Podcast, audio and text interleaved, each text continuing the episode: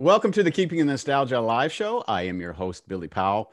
Uh, you can go to YouTube, just type in the YouTube search bar there, Keeping the Nostalgia live show. You'll see most of our shows on there. Um, a, a, lot of shows are still going to be on our uh, podcast site, which is keeping the nostalgia alive.podbean.com. That's all one word, keeping the nostalgia alive.podbean.com.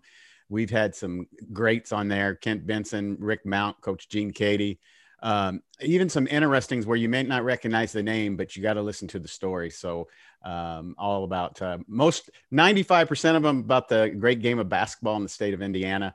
Uh, I've got some baseball and football and some music tossed in there too. But uh, please check out keeping nostalgia live.podbean.com and the Keeping the Nostalgia Live show on YouTube. As you can see with us today, our guest is Dave Worland. Uh, Dave, thank you so much for uh, taking some time out of your schedule uh, to uh, help keep the nostalgia alive and uh, talk about uh, your your life. Well, I'd love to do that. I'm honored, and uh, you just mentioned a few folks on there you've had on there, so I don't know if I can match up with some of those uh, fellows, but I'll, I'll do my very best to tell you my story. You know, uh, Dave is one of those where I've been doing this uh, to let everybody know I've been doing this for eight, nine, ten years, and um, you know, you learn something new about the game of basketball, especially high school basketball, um, uh, every day. I thought I knew it all. I don't. Uh, and Dave kind of slipped under the radar because there's some great stories that uh, I hope Dave can share. And uh, uh, I'm going to share one story, and it's a cathedral story. Dave used to was 20 years the principal at Cathedral High School, and we're going to talk about his capacity now and what he does uh, for the school. but I was a freshman in high school. Um, Cathedral was ranked number two. It was 1983. Um, one of our, I went to Broad Ripple High School. Donnie Harris on our team was fouled by a uh, Cathedral uh, Irish. Uh, he went to the line, sank two, and uh, ended the season for Cathedral, who was ranked number two in the state. Uh, so that's one of my memories about Cathedral. I have great memories while being at Broad High School and uh, Cathedral. But uh, we're going to go to Lafayette, Indiana. Dave, tell us a little bit about where you were born and raised, and tell us a little bit about your family.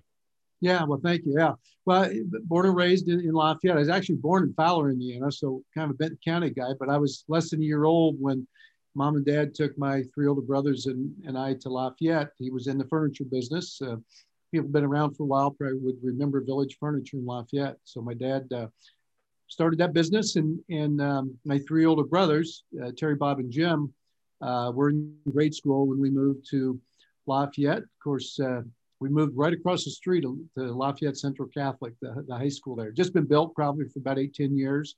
And so uh, as mom and dad kind of ran the business, uh, we all went to to the grade school. St. Mary's was the Catholic school at that time as K through eight. So we were very fortunate to have a, an outstanding grade school education. We're taught by the, the sisters and uh, the priest there. Monsignor Potoff was our pastor. And, and then uh, we all just kind of would hang out.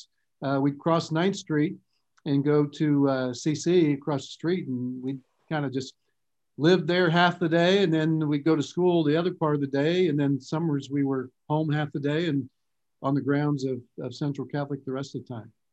Uh, was your dad athletic? He was. Uh, he was. He was involved in, in a lot of the sports at Fowler High School back then. Um, didn't go on beyond high school, but but he, he loved athletics. He he had it uh, in his uh, genes to to follow sports like most people uh, did back then and even today. But um, he kind of instilled in us to you know to compete and, and have fun and uh, but also work hard and make a buck or two by the time you get out of high school or college so that you can you know, take care of your family. What was your first love? Was it uh, baseball? Was it basketball? Football? What, what, what was the first sport that you, you remember kind of uh, getting excited about or, or or wanting to play or you know falling in love with? Yeah well it, it was definitely baseball. John Eberly was the head baseball coach uh, in my early years and was for a long time at Lafayette Central Catholic. So when I was like in kindergarten, first grade through seventh grade, uh, one of my friends, Bob Bollinger, and I were the bat boys for Central Catholic's baseball team. So we always wanted to to be baseball players. So we we played a lot, and we you know we were involved in a lot of the baseball teams. Uh, you know, growing up in Lafayette, but uh, it was really John Eberly that kind of inspired that uh, uh, love of baseball. So that was always my number one love. But but basketball was right there behind it. You know, every court in the neighborhood had a had a basket, so or you know, a garage. So we we were able to play a lot more basketball just because uh, unless you had a few other guys to to catch the fly balls or to throw batting practice to you, you could always play by yourself in basketball, work on your jump shot and dribbling and those kind of things. So baseball one, basketball two, but uh, I loved them both. Um, so, you know, I was born and raised in Indianapolis. So I guess because I was where I was at geography, geographically, um, I was a Reds fan. So you guys being a little bit north, I'm assuming you were either a Cubs or a White Sox fan, or fill me in on what kind of fan you were. Oh, big time Cubs, diehard Cubs all the way. My dad and his dad were big Cub fans. Uh, quick story, uh, yeah, very much Cubs. But um, when the Cubs uh, went to the playoffs, um, it's hard to get playoff tickets, obviously, but uh, it was back in the days when you had the rotary phones, and I was trying to get two tickets to the Cubs World Series or playoffs, whichever it would be, and I got through, and I got two tickets and got a hold of someone. I mean, I did it for like three hours, just kept speed dialing, speed dialing, speed dialing. I got two tickets, and um, and of course they said, "Do you want to go to the playoffs or you want to go to the World Series?" You know, if you go to the World Series, they may not get there, but if they get there, you get two tickets. So I said, "I, you know, I'm going for the gusto, man. I, I playoffs would be nice, but but the World Series. My dad always promised me he was going to take me to the World Series. Well, as it turned out, uh, I told dad, so he and I were going to go to the World Series. It was kind of a flip flop because at that time dad was retired and I was, you know, young enough that I could get him there. Uh, so he was excited. I was excited. Um, even Jeff Washburn, who's a sports writer, the Journal Courier at that time, Lafayette Journal Courier, I told him a story and it kind of became a big story around the country because it was a flip flop. You know, the, the kid who was going to go with his dad to the World Series to see the Cubs was going to take his dad because at that time dad was in his 70s um, well, sadly, they got beaten in the playoffs. We didn't get to the World Series that year. Uh, it was in the 80s, somewhere in one of those years that they win the playoffs. So, but no, diehard Cubs, you know, when they won, uh, I had my two sons with me when they did win the World Series. Dad had been deceased uh, 10 years when they won it here, a handful of years back. So we, we were one of those uh, Cubs fans that finally got a little bit of joy uh, when they won the World Series here.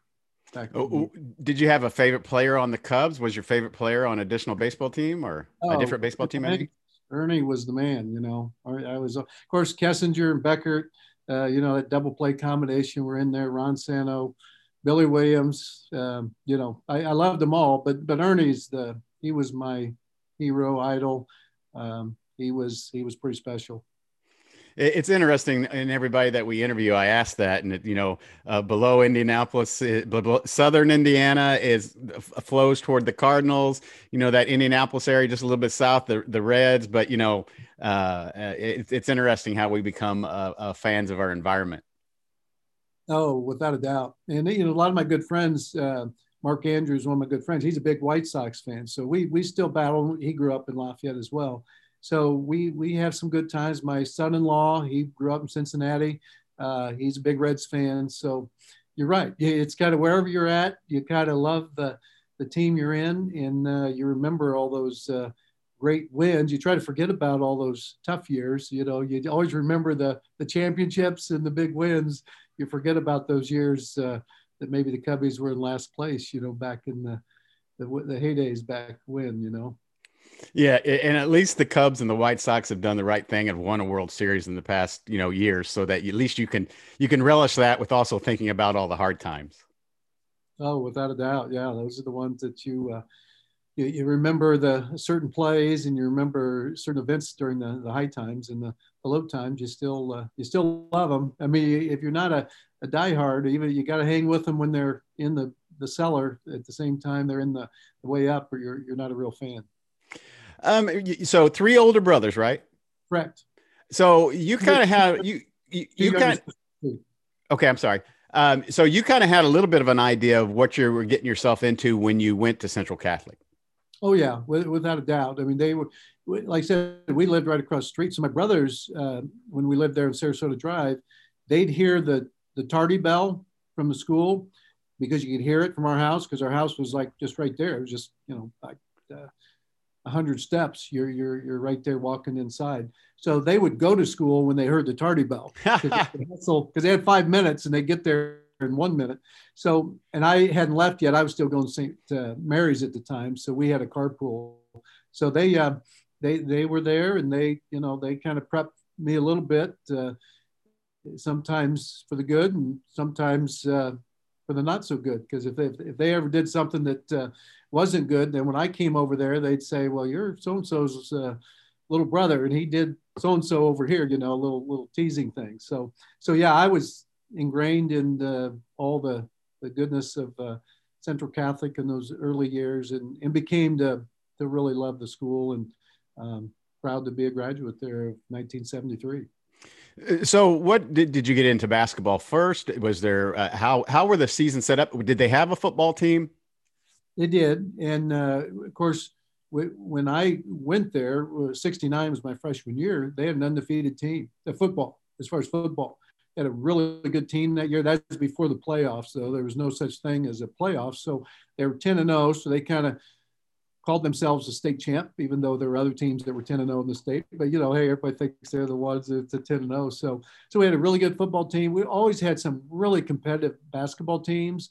I mean, I would watch like Bill Cutter and Henry Ebershoff and um, Wayne Deanhart and a lot of guys when I was in the younger years who uh, who played for Central Catholic in baseball, football, basketball, and all that. So I had a lot of uh, older guys that were high school age that I would love to go see and play. And even back then, this was back in the, you know, like in the 60s, mid 60s, we would actually have some games on TV.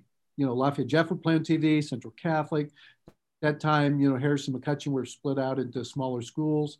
But um, it was really neat because uh, it was a big deal. You know, people would say, you know, hey, this is the whole technology is is really great, but you know what was it like back then? But there was you know good games games of the week. Everybody knew who was playing when where and how.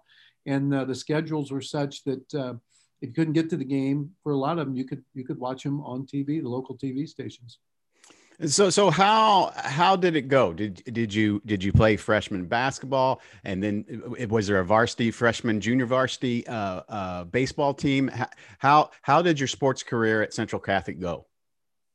Yeah, well, the sports career went with I, liked cross country, so I'd kind of run cross country in the in the off season, and wasn't uh, one of the top runners by any shape or means, but it kept me in shape and it kept me uh, disciplined in in the, the fall because I didn't play football, but I did run cross country. But then in the winter, played all four years of basketball. You know, freshman year played on the freshman team, sophomore year the JV team, junior year played uh, uh JV and some varsity, and then senior year you know, I played all varsity um, on a really great team. We had a lot of great players my senior year at Lafayette Central Catholic. So it was kind of that standard uh, role. We, we had a lot of good athletes and you had to work really hard uh, then as it is today if you wanted to ultimately play on the varsity team. A lot of competition, a lot of good uh, athletes. We had great coaching. Um, it was when you didn't have the off-season stuff. If you wanted to get to be a better player in the off-season, it wasn't the AAUs, it wasn't the uh, organized Nike camps and all that. Uh, you went down to Bishop's Woods and you got four or eight other guys and said, "Let's go play," and you'd play outdoors down at the Bishop's Woods, or you'd uh, maybe uh, get our coach or sneak in the back door at the gym and go in the gym and shoot around um, on a night or a weekend or summertime. So uh, it was a lot of fun. Um, and again, we we had the neighborhood boys that we get together and we'd play outdoors in the outdoor courts. So uh, we we enjoyed it, and um, and we we were outside a lot and we were running around the neighborhood. is a little different back then. Like I said, no no emails, no technology, no computers. Um, you pretty much um, were were outdoors, and unless you were doing homework inside. Uh, but it was fun, and we had a great. Uh, even the the folks uh, that were in the neighborhoods would you know kind of take care of us. Uh, it was a neat neighborhood. If they went to the public school, the private schools, whatever, we'd hang out. Some of my best friends you know, ended up going to Lafayette Jeff, and when we'd play against Lafayette Jeff, um, it was kind of neat because uh, when we'd play, you know, we were best buddies in the neighborhood and then all of a sudden we're in a sectional championship game in Crawley Center, uh, kind of working to to beat each other. And um, there, there, was one time in our in my senior year, Vint on was in my class going through grade school, and Vint and I were just talking. It was on a free throw or something, probably third quarter of the game, and and that was when Jeff had won 29 straight sectional championships. Marion Crawley most of those years, and um, but but then I just kind of looked at each other at a on the floor during a uh, a free throw and said, "Would you ever imagine that we would be competing against each other at the varsity level in a jam-packed house of uh, you know rabid fans for Jeff and CC?" Um, but those are the, the memories. The memories are great when you win, or they're great, but it's always the guys that you competed with or the guys you um, played against that really make those memories special. You know, baseball was just coming into it, especially with IHSAA and having a tournament and everything. Was it based? Was it set up as sectionals also during your career with baseball? Uh, and was it the same sectional as it was in basketball? it was very similar. Of course, that was a one class back then, of course. But uh, yes, it was, uh, even though football didn't have a tournament run, baseball did. You had a baseball sectional, uh, one class. So, you know, the big schools, little schools all played against each other. Um, and it was um, usually the same teams, but not always. You know, it kind of depend on the, the geographical setup. Not all teams had a baseball team, uh, but most did. Almost everybody had a basketball team. So you did have sectionals, you had regional, semi-state state, just like they do today. And again, that was, you know, like I said, that was back in the in the 60s and in 70s when when early 70s when I was in high school. So it, it wasn't a lot different other than the fact that, you know, there was a lot more teams back then.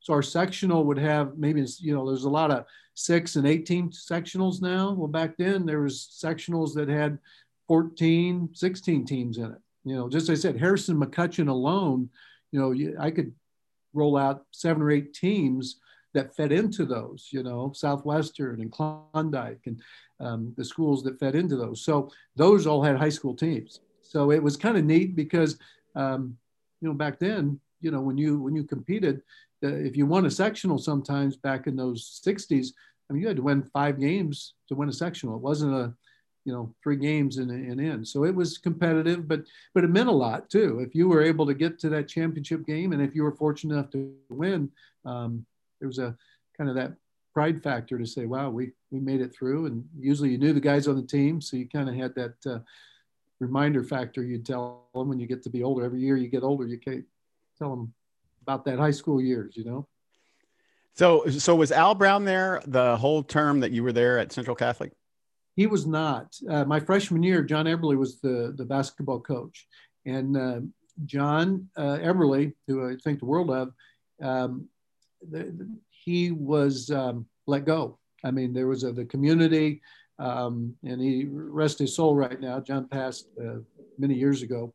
But um, even back then, this was 1969, uh, Billy, and uh, the, the, the I, I can't say who it is because I don't know who it is, but a decision was made uh, to terminate his contract. And what was really neat, the the powers to be back then got him a job at Lafayette Jeff teaching and coaching. So he didn't lose his income because everybody loved John Eberly. He was a great baseball coach and he helped coach over Laf, or over at Jeff but they did because he wasn't winning enough games. I'll, I'll just kind of say it. He wasn't winning enough sectional. Jeff had won 29 straight years. I think somebody wanted to see if we could get a run because we had some really good athletes, as I said earlier, at Lafayette Central Catholic. So, long story short, they looked for a new coach and uh, they found an awesome coach. You know, at that time, Coach Brown was over at Purdue doing some coaching over there. And again, um, the, the folks in charge of Central Catholic uh, kind of was able to convince him to take his coaching at the high school level at Lafayette Central Catholic. And in three years, he uh, built uh, a team that won a sectional championship. Uh, uh, what are some of your memories of Coach Al Brown? Well, uh, my early memories, you know, it, it was my sophomore year was the first year, and I probably don't remember anybody that was quite as organized as he was. I mean, he was just so uh, organized with paperwork and, and uh, programs. I mean, he would get, he'd write um, all kinds of wonderful things up for the program. And, and, and again, back in that time, that wasn't the norm. I mean, you got people sometimes, you know, sports writers that are doing that for you now, but he was super organized and very dedicated. I mean, and very knowledgeable. I mean, he was so, uh, he was ahead of his time, I believe, back then, uh, dealing with maybe some of the psychology of coaching, dealing with some of the, the, um, the specifics. I, I kind of say sometimes um, defense back then was just kind of staying by your man you know just just make sure your man doesn't get too far away from you there wasn't technique involved eh, that i remembered as a junior high or even as i got a little older but but he taught the fundamentals of defense. You know this is where you stand and this is how you help and this is the timing and we did shell drills and it was a it was it was new. It was it was a new level of um, of training and teaching that that I, sure had not seen. And i think i can speak for a lot of guys that were on our team. It was um it was a, a ramp up to hey if we're to spend this time for these two hours of practice we're going to get after it. We're going to we're going to learn. This is a classroom. You know coach brown was always a he was a teacher uh, first and then he was kind of a coach second. Uh, he, he, he, taught us the fundamentals. He, he let us know this is the way we're going to do it. And you know and there wasn't any you know you could always you know kind of ask questions to understand it better but but you you weren't going to ask him why because you just do it his way and, and you know and he got an instant credibility you know the older guys like i said i was a sophomore the first year but those those guys that were seniors that year i mean they they they were they were successful and, and did better so the program just kind of uh, Al Ricks was someone that became a really good player. And I think if you talk to Al Ricks today, he'd say Coach Brown, you know, was the one who helped him become a really good basketball player and got him a college scholarship. Um, I mean, it, it plays out like a, like the movie Hoosiers or, you know, it, it, it should be a movie. I mean, Lafayette Jeff won the sectional 29 years in a row. I mean, what, it, was that the conversations in coffee houses and, and bars and and did I mean you know take us through you know getting to that season but you know did you even in your mind think we were going to win sectional that year and and do as well as you guys did which you had a, a phenomenal season right well i'll back up a little bit because of lafayette jeff over the years us guys that were at cc we saw their success and marion crawley was an outstanding coach. So we saw that from a distance. I don't care if we're in first grade or seventh grade, eighth grade. Um, and really, with with Marion Crawley, whenever they won a sectional all those years when we were little, he didn't make a big deal about it. I don't even think they didn't even cut down the nets. It was like, let's get this thing over with, you know, in, in a modest way, not in a uh, an uppity way, but it was just that level of success that that he brought to Lafayette Jeff was, hey, we're planning to go to the semi-state you know, we're, we're going to win this sectional. You know, let's just get it going and get it over with. Let's go to regional. We're going to win that one outright.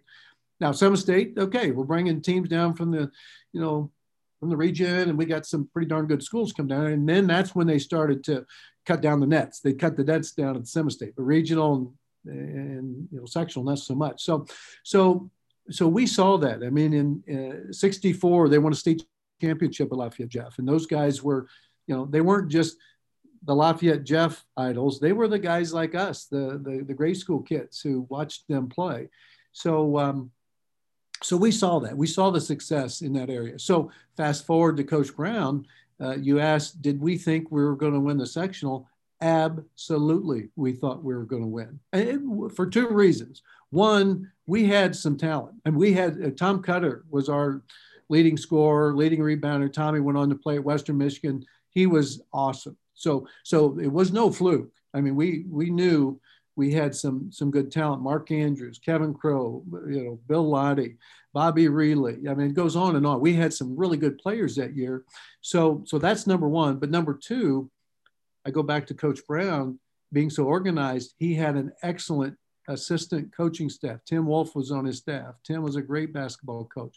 Bill Bogan was doing a lot of scouting for him, and he had all he, he it was like a a college program from the standpoint of preparation. So we knew when the teams got off the bus how we were going to guard them, who was going to guard who. So we believed we could win only because we knew we were prepared. Now, it, was no easy task because, um, you know, we, we had to beat um, the, the Friday before we beat Lafayette Jeff, we beat Jeff by one point in the sectional to win. And it was back and forth. I mean, they were tough too. But the night before on Friday, we went overtime with West Lafayette. Mark Andrews hits a free throw in overtime, one free throw. They were tied, I forget was, 55 55 in regulation. One point was scored in overtime. Mark hits a free throw somewhere in the middle of the overtime. Nobody else scored. So it wasn't a cakewalk, but every time we were on the floor, we were going to compete. And, and if we were if we would have lost either of those games, it wasn't because we weren't prepared and we didn't work hard. And we weren't, you know, playing together. It's just because you know, hey, ball didn't bounce our way at the end of the game or whatever. Uh, so is it true that Coach Al Brown said you guys were going to walk home at halftime if you didn't win? That's true. I think that I think yes. I, I'm not, you know, and, and I say that only because um, he would say some things sometimes, and, and we believed him. You know, he he wasn't just blowing smoke. If he if he said we're going to do something, then we would. So if we would have lost, I guarantee. Well, the good thing is, you know, if people know Lafayette, it's not that far walk. I mean, Jeff's on 9th Street or at 18th Street. We were on 9th Street, so we, you know, nine blocks. I mean, let's face it, that's that's kind of far, but not too bad. But yeah, we would we might have walked home that night. I, I, I, read where one parent couldn't take it and, and actually walked home to listen to it at, at the house. That is true. That was Tom Cutter's father. Uh, Mr. Cutter was watching the game. Um, very good fan, just a loving guy. Uh, but he would get real nervous at the games, and, and he would. He, I don't think he ever did it during the regular season, but he'd get nervous in regular season too. But yeah, he. I don't even think it got to be halftime. It was just, and it was nip and tuck. I mean, actually, Jeff went up first half on us like seven or eight points.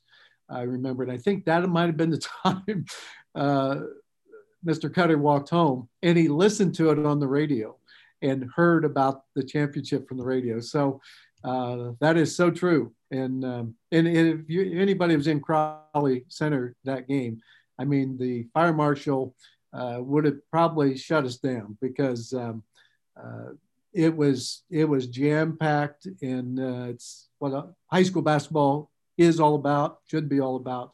Uh, it was all about the fans and the cheering and the pride and, and all those kind of things. And, and even the, the folks from Lafayette Jeff, although they were sad, I'm sure, disappointed that they lost, uh, they're very gracious as well. Because again, we're all in the same community, and uh, they they they were happy for us, but at the same time, they wish we didn't win because they wanted Jeff to win.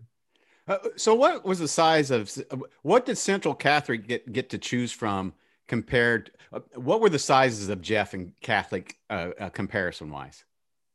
Right. Well, uh, Central Catholic, probably in its heyday, back in the uh, early, maybe in 1960, might have been the largest uh, it had ever been. It, it was at that time, it's now a junior senior high school, but way back then it was a co ed 9 through 12.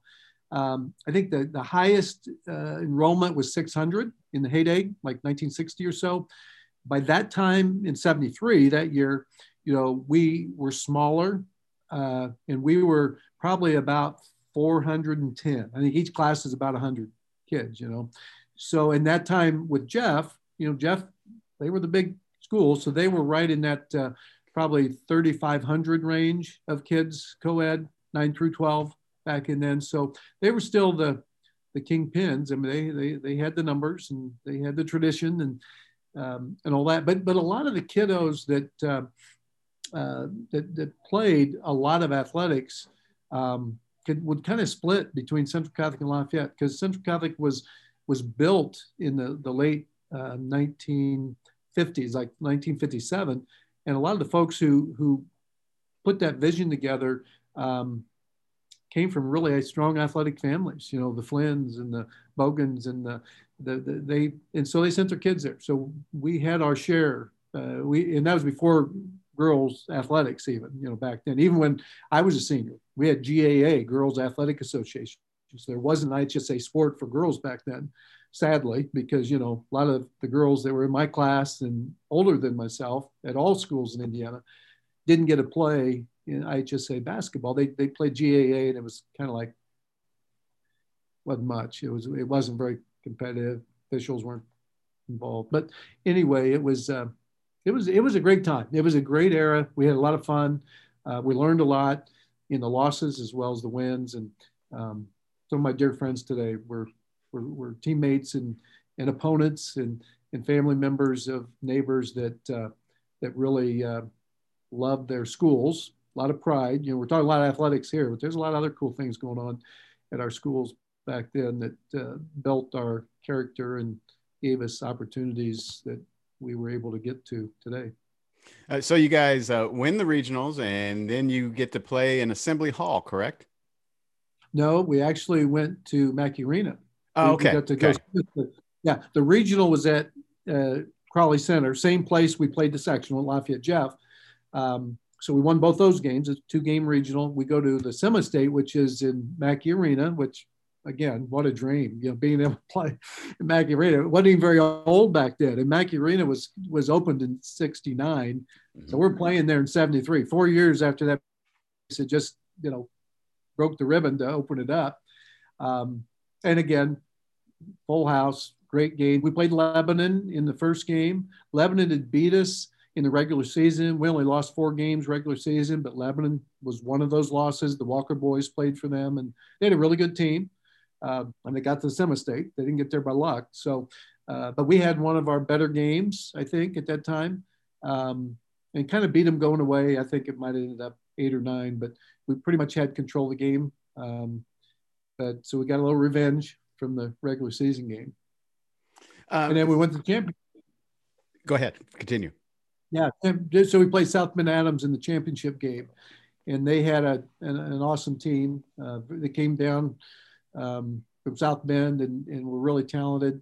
Um, and they beat us uh, seven points, you know, good game, but they just, uh, it was back then, you know, and it, it's still today. Sometimes teams have played two games in one day. And we had, uh, we were uh, not able to play the first game. We played the second game against uh, Lebanon. And so we didn't have a lot of downtime. No excuse. I mean, they they beat us and they were better. And you know, hats off to them. They went to the Final Four, but we are one game away going to to Assembly Hall. Back then, that's where you get Assembly Hall because the Final Four that year was at Assembly Hall. That was before um, some of the larger Indianapolis uh, areas were, were formed and um, had the, the places they're now playing in the bigger bigger gyms and bigger places. So during your senior year, you're thinking about, you know, where am I going to go to college? What am I going to do with my life? What were your choices? Where did you choose? And who kind of led you to those decisions? Right. Well, two people. Uh, my dad, he, he led me to the decision that I should probably, uh, they call it gap year these days. Back then, um, he wanted me to work in his business. I had three older brothers. They all went in the furniture business. Uh, didn't Terry, my oldest brother, did go to college at Marion College, um, but he kind of went right into his furniture business, dad's furniture business. Uh, Bob and Jim uh, went to the war. That was the Vietnam War was going on. So right out of high school, they both went to the Vietnam War. They came back, worked for my dad, uh, and Terry came back from Marion um, College and worked for him. So dad thought it was it'd be a good idea for me to not go to college and just work for him. And so um, so he was one. So that was my influencer. So I did that. I, I didn't go to college after my first year because I was going to work in the business. Well, right when I got out of um, high school, I worked under Al Brown as uh, head eighth grade coach. So I'm coaching eighth grade basketball for Central Catholic, working at the furniture store during the rest of the time. And uh, Coach Brown kind of took me to the side, maybe second semester of the school year, and said, "Why, why, why aren't you going to, you know, go to college?" And I said, "Well, Dad wants me to run the business, help the business. You know, he's he's got a big time ideas." And and here's the thing that the Dad would tell me. He'd say, "Help me understand this, Dave. You want to pay to go to college, and I want to train you and pay you while you're being trained." So Dad's philosophy was, and he didn't go to college. He said, "Why would you want to pay to go to college?" for four years and get debt built up where I'm going to, I'm I'm the best teacher you can ever get. I'm better than any of those Purdue professors. I'm better than anybody there. I'm going to teach you how to run a business, entrepreneurship. So kind of made sense. And of course, you know, at that time, you know, money was like, if you were anything and anybody, you, you had to make a good living. You know, that's how people would gauge how successful you were. Where Al Brown then took me aside and said, okay, that's good, but why don't you just give it a shot? Why don't you, once you, once you get you get a teaching degree, then if you want to go work in the furniture store, go do it. So he inspired me to go to Purdue that next year. And then I ended up going to Purdue in three years and two summers to get my degree so that I could teach and coach and, and go that direction. So I did. I gave up the furniture business. Again, my three older brothers were highly successful in that. I was the black sheep uh, of the family, so to speak, in a good way, I guess. I'm not saying that in a bad way, but I, I didn't take that path. I didn't go to the retail furniture business. I went into teaching and coaching, which was my love, and it's my love today. Uh, was was Dad upset? He, I wouldn't say he was upset. He was disappointed, and he just thought I was wasn't quite all there. He just he, he just couldn't get the other stage. He, he was disappointed, but he still loved me. he still supported me. Um, but he he thought I made a, a poor choice. Now I'll fast forward um, the two weeks before my dad passed, um, he did tell me he was very proud of me and, and, that I made that choice. So he never told me that before. He, he, was he was still kind of shaking his head all during my career up until then, like, you kidding me? Or, you, you know. But any event, yeah, he we we did have a nice conversation, um, which which filled my heart because he did give me the kind of the thumbs up that you know that he did realize that at some point in time that I, I made a good decision. So same question for at Purdue. What did you think you were going to do? Did you have an idea that you wanted to continue coaching? Uh, who helped you along the way? And what was it like getting your degree at Purdue and then going out and finding a job? Yeah, well, yeah, I went straight, just like Coach Brown had said. Uh, I really went to Purdue. Of course, it's right across the river. So, I mean, Purdue was part of my life. I mean, I was I went to all the events and programs. And when you live in Lafayette, you're practically on the campus of Purdue. So it, it wasn't a big change for me because I hung around Purdue some anyway when I was a little bit older and would go to the events. So, so I didn't, I wasn't in fraternities. I, I, I lived in a, in a house with a couple of my friends, um, Billy Milady, uh, Tommy Cutter, um, were, were good buddies. So we had a house on the east side and, and I I did a little work part time, and but I got my degree. I got it fast, so I did it on the fast track. And the reason I did it was I knew I wanted to be a teacher and coach. I mean, that's that was my love. I mean, I I I couldn't wait to be a real educator, teacher. You know, I was doing a lot of substitute teaching. That was part of my part-time job. So I was going to Purdue as a student, um, I knew I wanted to be a teacher coach. I mean, I wanted to, to do it as quickly as I could. So when I was making a few bucks to pay my tuition, as my dad would have said before, how are you going to pay your tuition? Well, I was making it by substitute teaching, you know, while I was in college. And, uh, and, I, and I went to, and I, it was a great experience. I, anybody who's listening, if they're thinking they want to be a teacher and they're, you know, in college or they're in that age group, go and substitute teach. Elementary schools, middle schools, high schools. First of all, we need a lot of good substitute teachers, but two, it's where you get your foot in the door and you find out what's really like. So, so I did that. Uh, like I said, graduated three years and two summers. As soon as I got out of, um, and, and, during all those years, I was still coaching under Coach Brown. You know, I was coaching some eighth grade basketball in my early years. Then I became the JV coach at CC when I was like a, a second year at Purdue. My last year at Purdue, my third year, um, I was like assistant varsity coach under Tim Wolf. By that time, Coach Brown had moved on, and uh, Tim Wolf took over. So Tim kept me on his staff so I was like his varsity assistant. So I, I got great exposure, great experience because I'm I'm traveling practices. I'm at all the the games as a college student.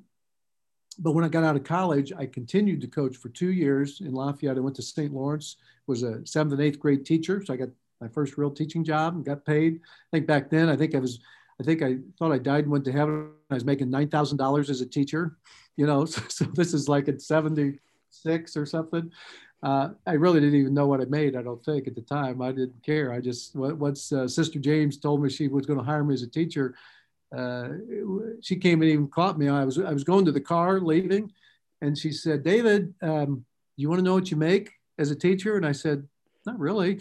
I, I said, I said, I, you're a sister, you're a nun, you're, you're not going to cheat me, I'm sure. And she said, okay, well, you're making $9,000. I said, okay, that's great. I, I'll take it, you know? So, so I did that for two years. And, and then I got my first head coaching job uh, at Washington Catholic High School two years after I was at CC, those last two years helping Coach Wolf, and then getting a, a good start as a teacher at uh, St. Lawrence. Um, so did you, because you kind of started the feeder system when you went to Washington Catholic. Did you learn that from Coach Al Brown? Oh, absolutely. Yeah. I, I, I plagiarized about anything and everything I could get my hands on, uh, whether it was his handbook, whether it was his style, whether, and, and, other people too. I mean, there were other influencers that were other coaches that I would have came across. Uh, one of the assistant coaches at, at Central Catholic was a, a, guy named Denny Hoff, very strong technician of the game. Um, and there was many, many other people that, um, that I would come across that I'd meet in the coaching profession. Uh, Danny Dawson, good example. Danny uh, went to Benton Central. He was an excellent high school basketball coach. I got to be friends with him. So the, the list was endless of people that would help uh, form me. But but as most professions go, you got to be yourself at some time. You you can take and steal and plagiarize and copy anything and everything people's style, but you're not going to really be able to to withstand the long term success or involvement unless you really take it to be yourself and you form your own um, years. And, and, and at Washington Catholic, uh, Billy, I was given the opportunity. Um, Sister Joseph Louise was my boss. She was a superintendent and principal, and she let me do whatever I wanted within reason. I mean, she wouldn't let me go crazy on something, but but I was able to start a program. There was a little bitty school uh, who had success uh, in the past um, at different times. They had good athletes, and but they had they hadn't won a sectional there since 1947. And so they were hungry. So they got this rookie out of Lafayette, Indiana, and gave me a chance. And, and you know, after three years, we were fortunate to, to, to build some winning teams. And, you know, we even had some teams that were ranked in the state back then. It was single A, but a little bitty Washington Catholic because we had some good players. I had some excellent assistant coaches that were from that area: Morris Petty, Tom Tucker, Andy Eigel, um, people who who worked well together and, uh, and, and, some really good athletes that ended up um, being very successful. And, and, we were fortunate to win a sectional in 1985. You know, we beat Jack Butcher and Loogootee on a Friday night. Um, we had a, a, good chance to, uh, you know, play against Barr-Reeve and beat them, you know, right towards the end. And um, so great memories there, you know, but uh, I was kind of young and dumb still because I was still, you know, in my mid 20s. So I, I probably didn't know half as much as I thought I did, but I just went by the seat of my pants and I had some good, good people, a good principal. And, you know, I, I just kind of led with my, my gut. And then finally I was able to probably figure some things out. I, the year before we won the sectional, here's a good example. Joe Todrank was the uh, basketball coach at Barr-Reeve. What a character, by the way. Oh, he's quite a character. And Joe's become one of my best friends he mentored me. So I here I moved to to Washington, Indiana. I never been there in my life. I didn't even know there was such a thing as Washington, Indiana. So I didn't know anybody down in Southern Indiana. But I was excited about going to the school. Well, Joe kind of took me in, um, mentored me. Didn't have to. I mean, he just was a good guy, but he is a character and, and, and, and was good to me. Well, that junior year, we had a better team our junior year when um, the year before we won that sectional 85. So in 84, we were better than Barr-Reeve. We played them in the sectional. We were hands down, we had better talent. We, we had a better regular season, and Joe outcoached me. Joe slowed the game down. He played the old, you know, delay game, and I was not prepared for it. Head coach didn't have that in my. I didn't have that in my resume of uh, of, of plays, you know. So I was like, calling timeouts, trying to figure out how to do it, and um, and we lost. So uh, and I took full credit for that loss, and so luckily, the kids that were junior that year and a couple sophomores came back the next year, and we won the sectional. And um, but that's where you you know you learn. You know, I I didn't throw the towel in. but I did say, and here's my good friend Joe. You know, the good thing was here, here's Joe, a class guy. Joe Todrank comes into our locker room and just applauds our kids. And we just got done outsmarting their head coach. And those kids, you know, their heads were in their laps crying. But Joe came, patted each one on the head, said, Hey, sun's going to rise tomorrow. Everything will be fine. And then Joe goes back to his locker room and he greets my wife because my wife loved Joe. And so she, Janet's in there crying because Washington Catholic got beat. But Joe gives her a big hug. And, you know, it, it all comes down to the friendships you make. And you, you always want to win, but you got to find something in a loss that you can take with you. But we all learned so much that year. And, and thank goodness I was mentored by people like Joe Todrank, Gary Duncan, uh, Stan Neal, Jack Butcher. Um, I mean, the list goes on and on. These are people that, um, you know, they they go to battle for each other. You know, I do the same for them. They went to my wedding. You know, these these coaches that I battle with, um, and most of them are still living, thank God, today. And we still we have a big reunion down in Huntingburg every year. A bunch of old coaches, referees. You know, we're all in the 65 to 95 range, and we get about 80 of us, and we meet every year, second Monday in June, and uh, tell these stories. And of course, the stories change a little bit after a few years. they get a little more uh, twisted, but but they're still fun. No, uh, Roger Kaiser fills me in on those stories that uh, get inflated every year. Dale Harris uh, is probably down there with you guys also. Hey, did Joe Todrank, was he wearing his white patent shoes or was that earlier in the 70s that he wore those when he coached? Yeah, that was earlier. That I didn't get to see those shoes. I heard about them, but uh, he, he kept those at home. when we played in the early 80s, he he didn't wear those. He he was a little modest, I guess, back then. Coach Duncan's a character too. Oh my goodness. Demony yeah. Christmas. He beat us in the regional. The year that we won the sectional, I was telling you about, we played Southridge in the regional. And he had a tradition of doing a flip when he'd win. And he did his flip right in front of me. I was about ready to flip him myself over three more times when he did it because uh, it was a close game. Of course, they went on to the Final Four two years in a row, and that was the second year uh, Southridge went to the Final Four. And, and, again, Gary's a dear friend. We ride motorcycles together. We get around in the summer. Still, you know, today we we like to, you know, when we can, uh, try to get together and catch up. And um, and and I'm going to put in a plug for Gary. He's, he's you know, he, I think he's going to be up for the Indiana Basketball Hall of Fame. So I'm going to be on his fan committee of uh, trying to get him get him some votes. I totally agree with that. Um, so was it was it intimidating to uh, coach against Jack Butcher? Did you what kind of perspective? How did you go? What, what how what kind of attitude did you have going into the game? Is it really when you went into a game playing against him? Did you want to beat his butt? Oh yeah, yeah. But it was intimidating. I mean, it, it was. You know, I mean, you, you I would say. Uh, but here's the thing about Jack. It, we we talk off season. We had a radio show that Stan Neal and and uh, uh, Jack and I were on because we were the three local uh, folks there in the high school. I mean, when you talk to Jack, he would be like your best buddy. I mean, Jack would, you know, he'd buy my lunch. He'd uh, he'd do anything and everything. You know, just your best buddy. And, and before the game, when we played Loogootee, didn't matter if it was at our place or his place at Loogootee, he, he the nicest guy in the world. I mean, he'd like just you'd think he was your your your your father, your brother, your your whatever. But boy, once they threw the ball up, I I can't even say some of the words on the air that Jack would call me during the game if I ever got close to his bench or I ever oh. argued a call. He'd be nose to nose to me like Werland, blah blah blah.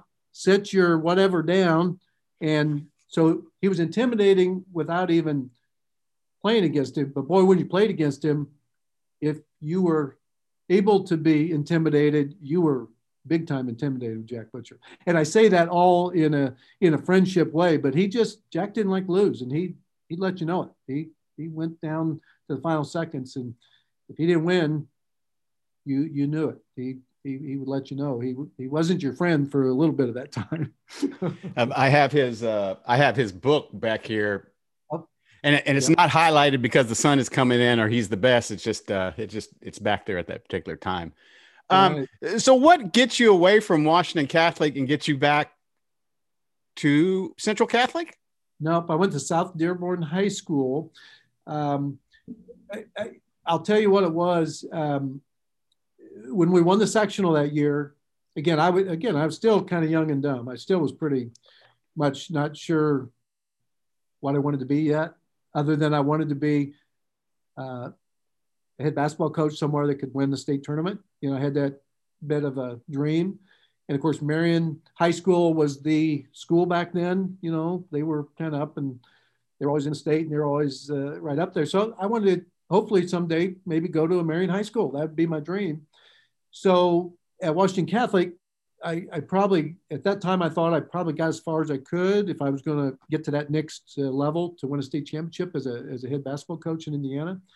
So I was kind of looking, and uh, Bill Slayback was someone I'd seen at clinics, and Bill's the AD and the former coach at that time Aurora High School. They consolidated with a few other schools to South Dearborn, and um, so they offered me a job, and I took it. I was just a year being married. My wife and I had only been married a year, and it's like, hey, honey, let's let's let's go to the next uh, step and do a little stepping stone thing. So we went to to South Dearborn, and in uh, there's a little four team sectional. So back then, what the heck, you know, if you could get in a tournament that wasn't highly competitive, um, you know, uh, and it was only four teams, and you hosted it. South Dearborn hosted that sectional, so I thought, hey, there's a good way to get to the regional.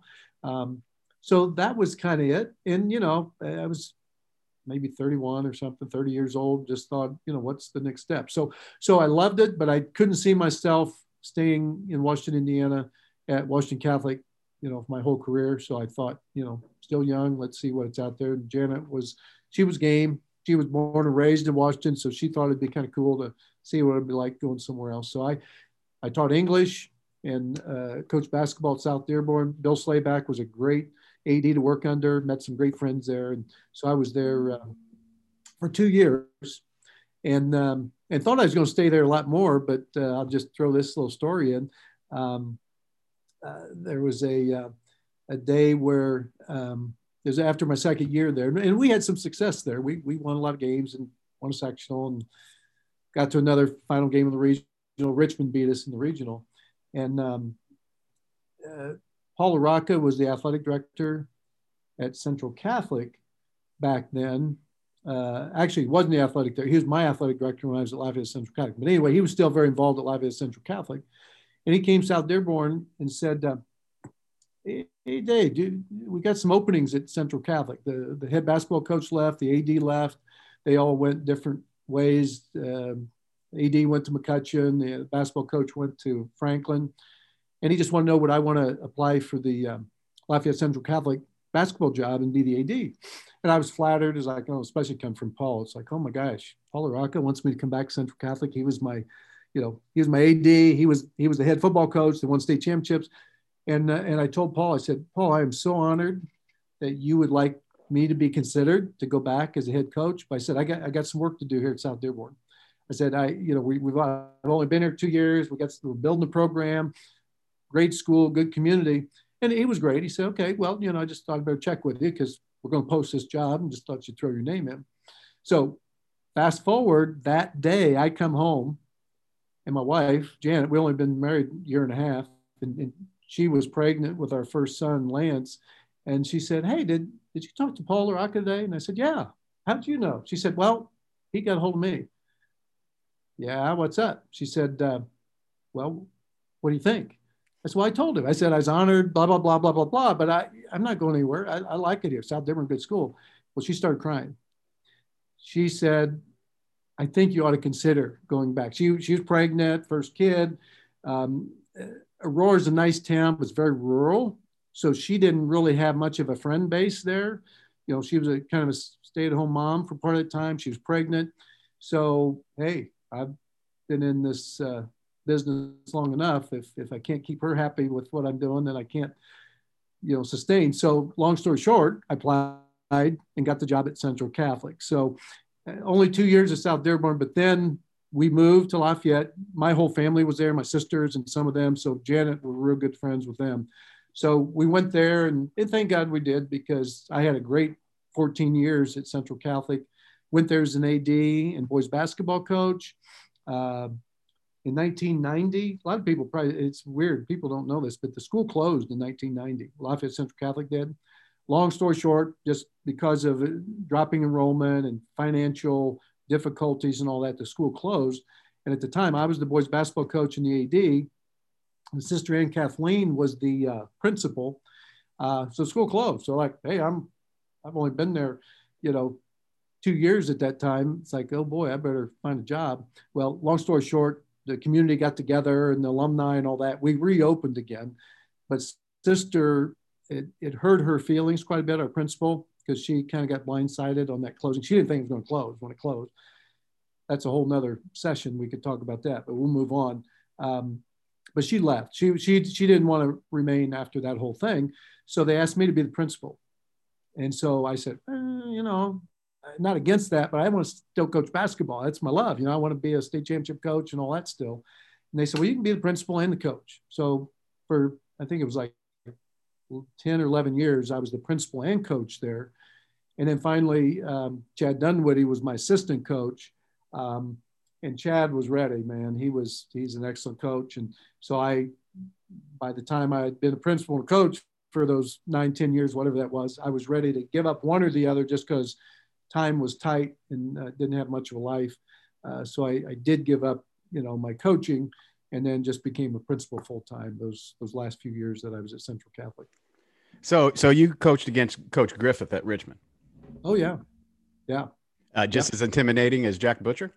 Uh, probably a little more so because Jack and I we socialized a lot together, but Coach Griffin and I we didn't. So we didn't really know each other very well. So, but he was, you know, he was he was awesome. I mean, he was very, um, you know, I, I I felt honored to be able to go up against him, but at the same time, uh, I was still pretty young, and he was later on in his career. Um, talk about your stance towards class basketball.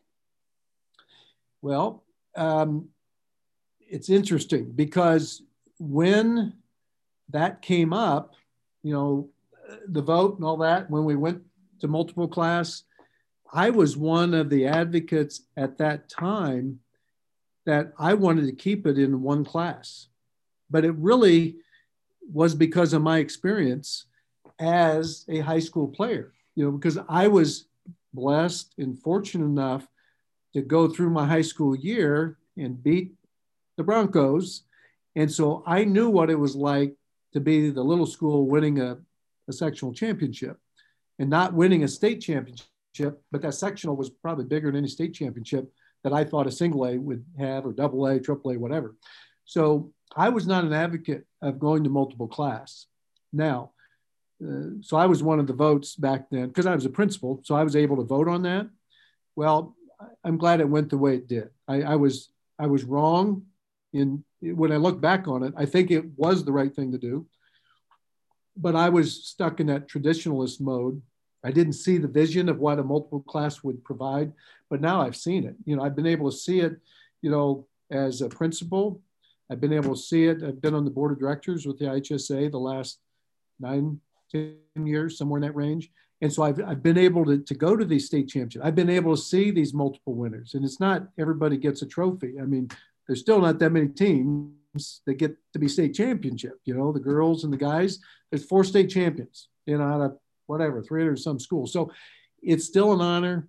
Uh, and it's, and it's, it's right because I do think that um, um, the bigger schools, they've got an advantage in, in the little schools, although like I say, once every 29 years, you know, I happen to be in that once in 29 years, but otherwise there's going to be 28 years where people, you know, get knocked out first game or something. So, so I now stand. I think it was a great call back when that happened in 1998, whenever that was.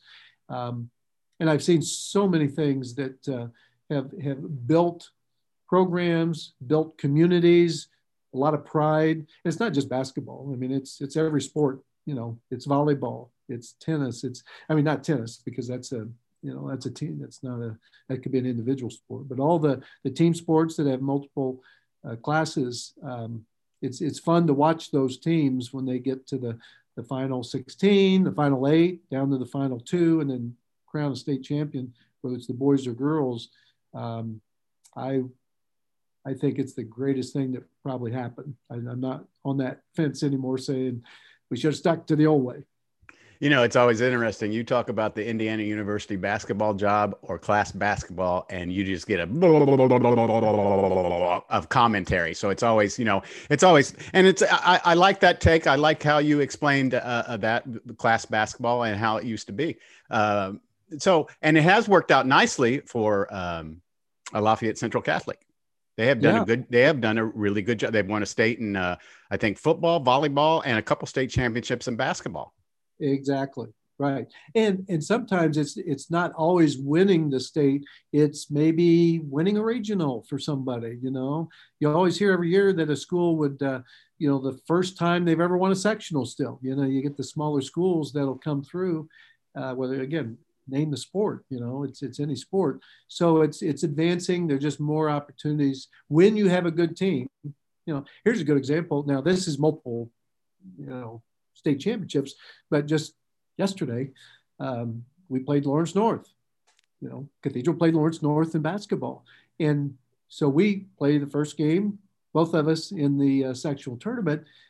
We're all in 4a so that's all fair. We're all you know but you know just so happened you know, they were ranked two or three in the state. We were ranked fourth in the state, and and they they beat us, you know, and and that's the way that it goes. But it's not that way every year. You know, they, there's there's going to be balanced years where you're going to be able to, you know, you, you get your opportunity to to beat a team. And there's still upsets, even in the multiple classes. There's going to be upsets sometimes within that that still gives these teams an opportunity to say, you know, even if we were five and 15 regular season, um, a team can, you know, because they're playing schools their size, they might get in a good bracket to, to move in and, and upset somebody, um, which makes it fun and exciting.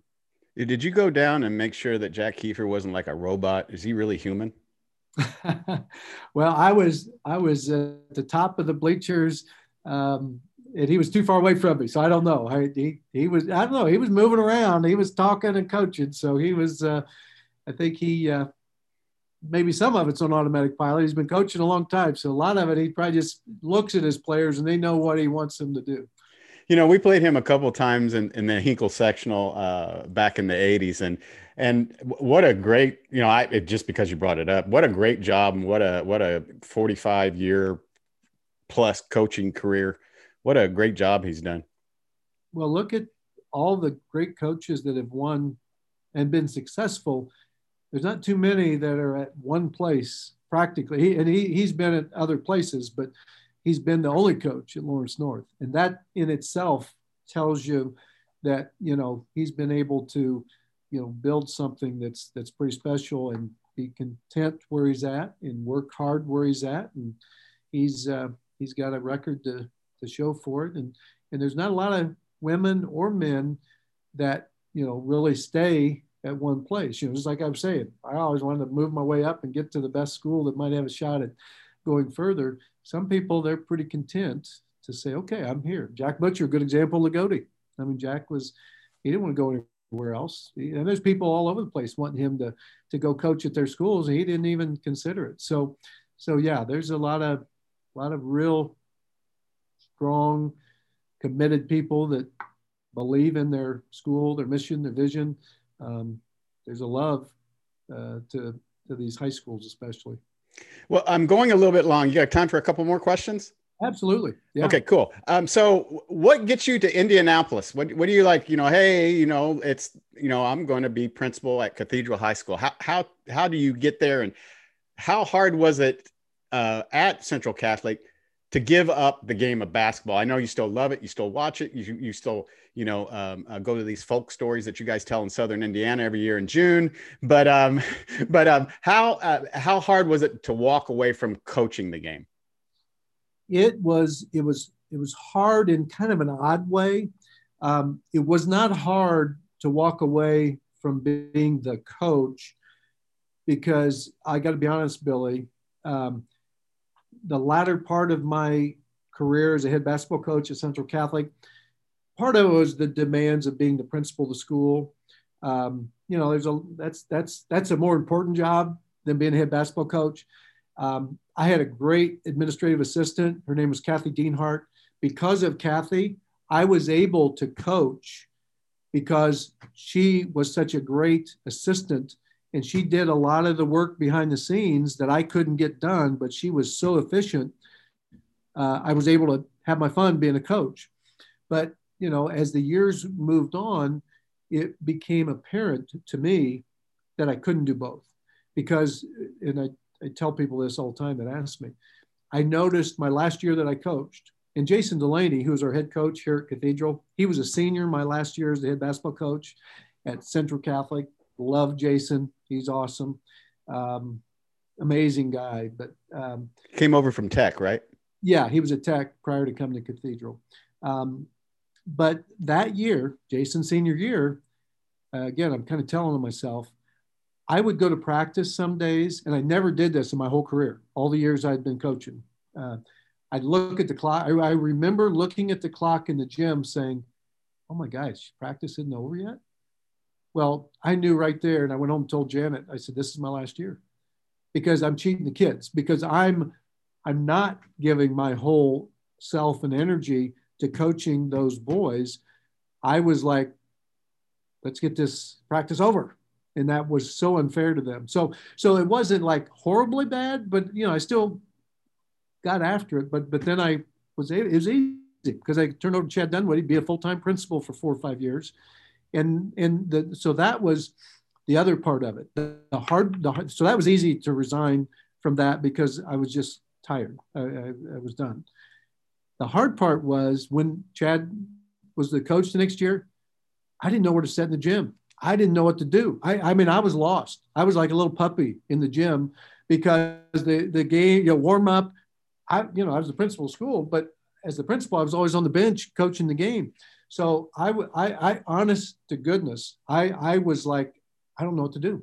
I didn't know how to not be a coach.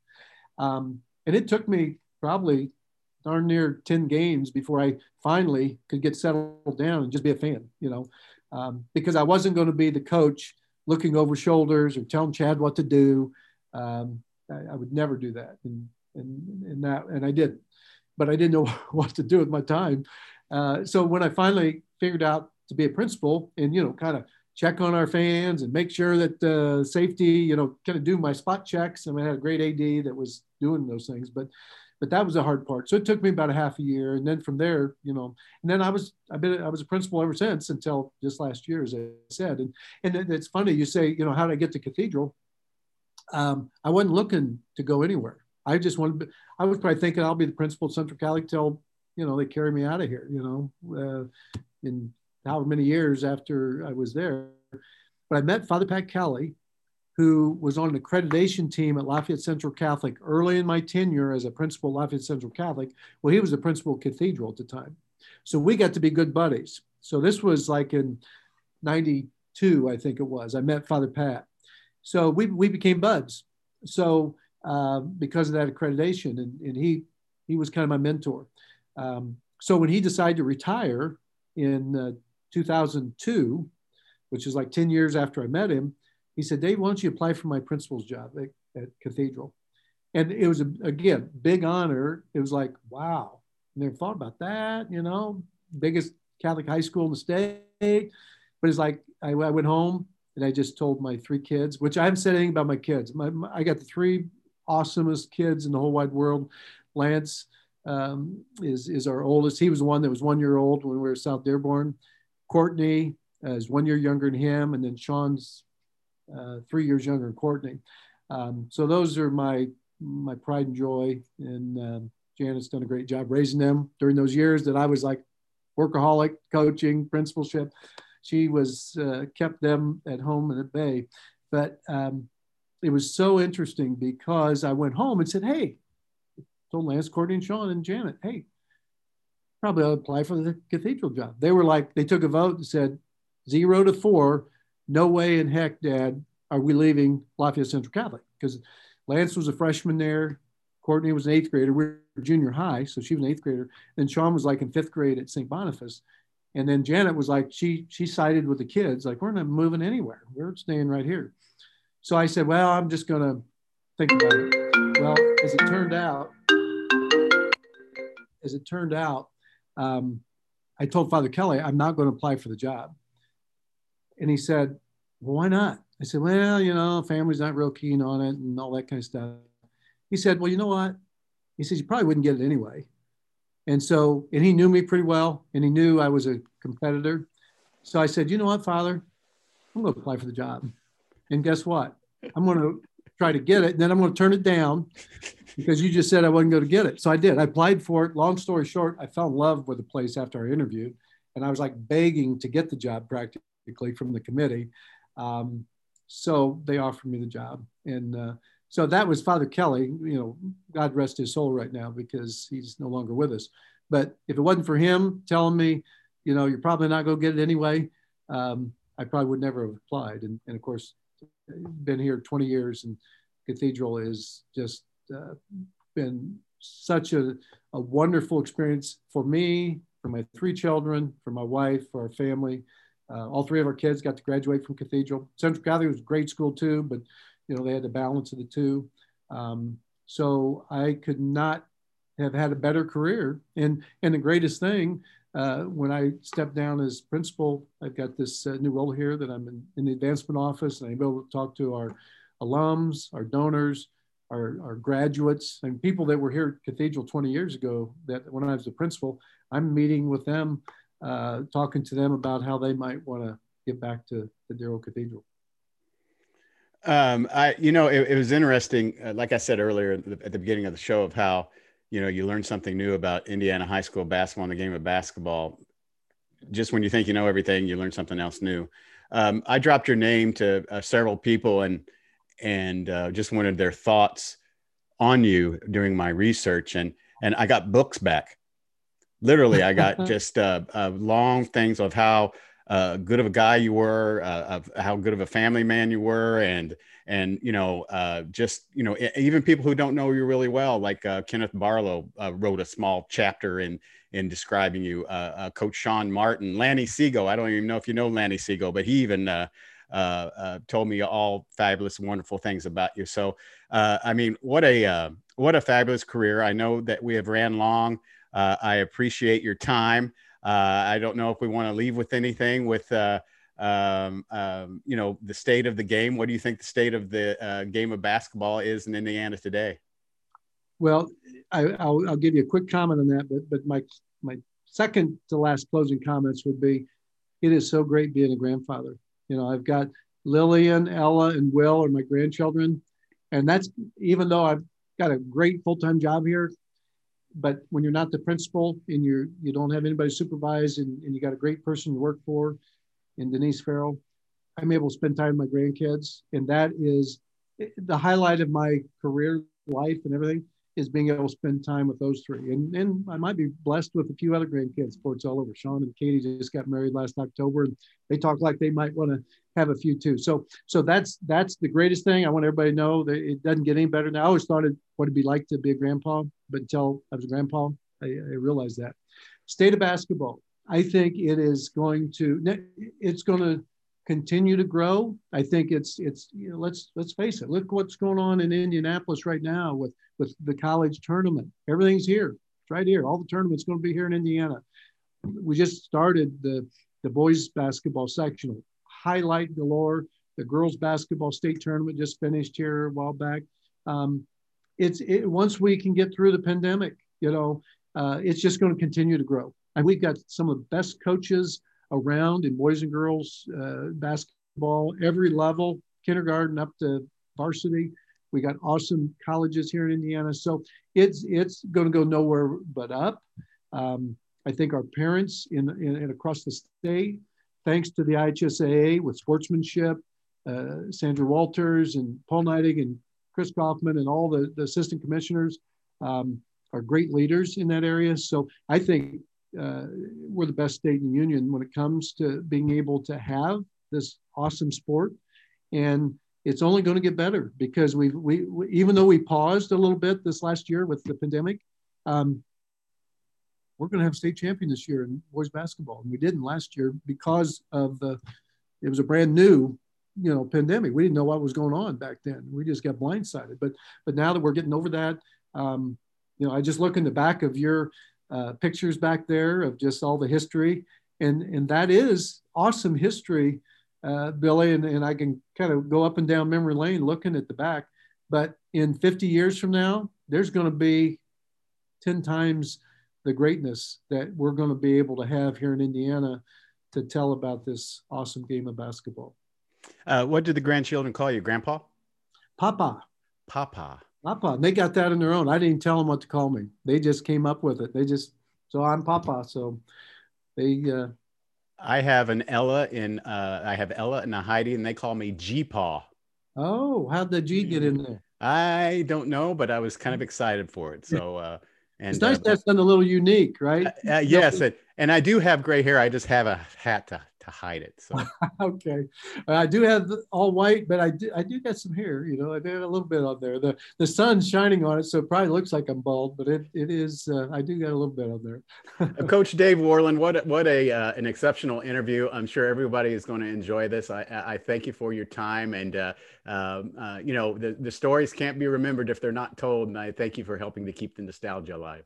Oh, I'm very honored and uh, look forward to continuing uh, doing what I can do for for not only basketball but all the kiddos that I run across here at Cathedral and throughout Indiana.